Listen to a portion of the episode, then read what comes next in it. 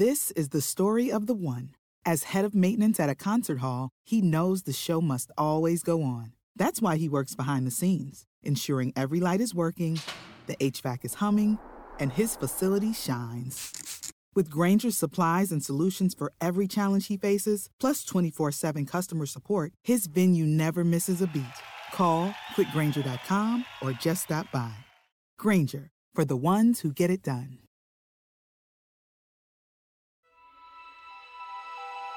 Coming up on 5 Minute News.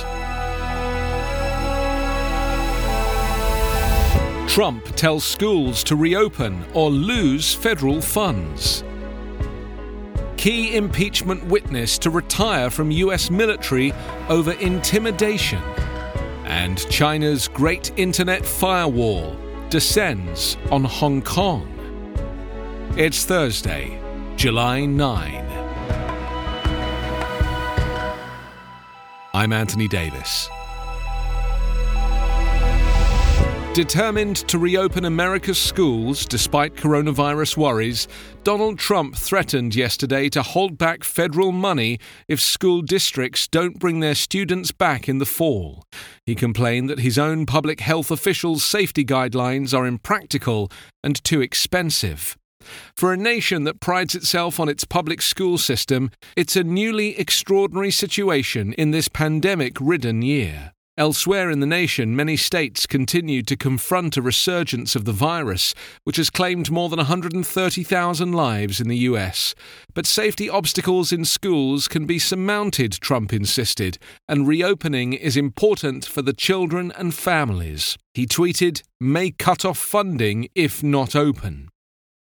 Trump did not say what funding he would pull, but Mike Pence suggested at a coronavirus task force briefing that future COVID 19 relief bills could be tied to reopening schools as one way to give states a strong incentive and encouragement to get kids back in school. On Twitter, Trump argued, falsely, that countries including Germany, Denmark, and Norway have reopened schools with no problems. In reality, German authorities are aiming for classes to resume in full, close to normal fashion after the summer vacation, having successfully reduced virus cases. Trump's Twitter warnings drew backlash from some governors who said he had no authority over schools' fall plans. New York Governor Andrew Cuomo said officials will reopen schools when it is safe to do so. School reopenings are a state decision, period, he said at a news conference. That is the law, and that is the way we are going to proceed. The president of the largest education union said Trump was more interested in scoring points for the November election than in keeping students safe. Trump has proven to be incapable of grasping that people are dying, that more than 130,000 Americans have already died, said Lily Eskelsen Garcia, president of the National Education Association. Former White House aide Alexander Vindman, a key figure in the impeachment of Donald Trump, said he was retiring from the Army after what his attorney described as a campaign of bullying, intimidation, and retaliation by the president. Vindman, an Army lieutenant colonel who had been due for a promotion, provided some of the most damaging testimony during an investigation by the U.S. House of Representatives into Trump's dealings with Ukraine. Vindman confirmed his decision to retire and wrote on Twitter that he and his family look forward to the next chapter of our lives. Vindman, then the White House National Security Council's top Ukraine expert, testified in November that Trump's request for an investigation into Democratic former Vice President Joe Biden with Ukraine President Volodymyr Zelensky was improper. Trump has repeatedly complained about Vindman's testimony and called him insubordinate.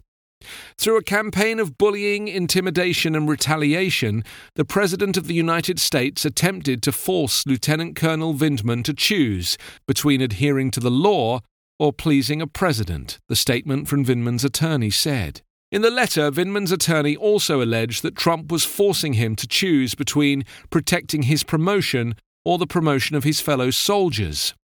These are choices that no one in the United States should confront, especially one who has dedicated his life to serving it, the letter said.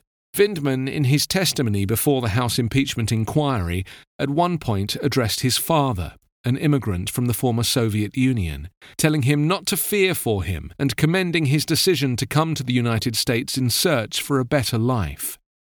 Do not worry, I will be fine for telling the truth, he said in his testimony. At midnight on Tuesday, the Great Firewall of China, the vast apparatus that limits the country's internet, appeared to descend on Hong Kong, unveiling expanded police powers as part of a contentious new national security law. The Hong Kong government enabled police to censor online speech and force internet service providers to hand over user information and shut down platforms. Many residents, already anxious since the law took effect last week, rushed to erase their digital footprint of any signs of dissent or support for the last year of protests. Hong Kong is facing a dramatic decline of one of its most important advantages a free and open internet, a defining trait that set it apart from mainland China, where Facebook, Twitter, Google, and most major foreign news sites are blocked. The prospect of Beijing style internet controls, where residents are not just restricted but monitored and punished for what they post online, while companies are forced to censor their platforms, is worrying for citizens, activists, and businesses in Hong Kong. The social media platform TikTok, owned by the Chinese company ByteDance, said it was leaving Hong Kong altogether.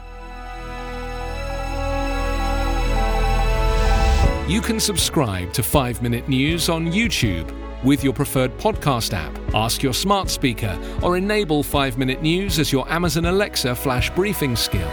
Visit us online at 5minute.news. 5 Minute News is an independent production covering politics, inequality, health, and climate, delivering unbiased, verified, and truthful world news daily.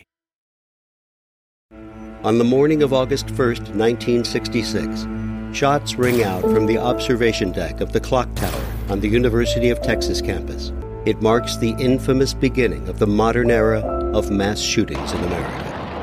You're listening to Stop the Killing podcast. Join us as we take you behind the crime scene tape to explain global mass shootings and mass attacks. I'm Sarah Ferris, but more importantly, this is Katherine Schweit, the former head of the FBI's active shooter program. I spent five years as the FBI's top executive looking for answers to the mass shooting crisis. I've been at the shooting scenes, I've traced heroic acts of bravery, and I've sat silently and listened to the heart wrenching stories from survivors. Amongst this horror, there is hope. We all hold the key to stop the killing. You just need to know how to unlock the door. Download Stop the Killing and be part of the solution. Search Stop the Killing on Apple, Spotify, and all the usual suspects.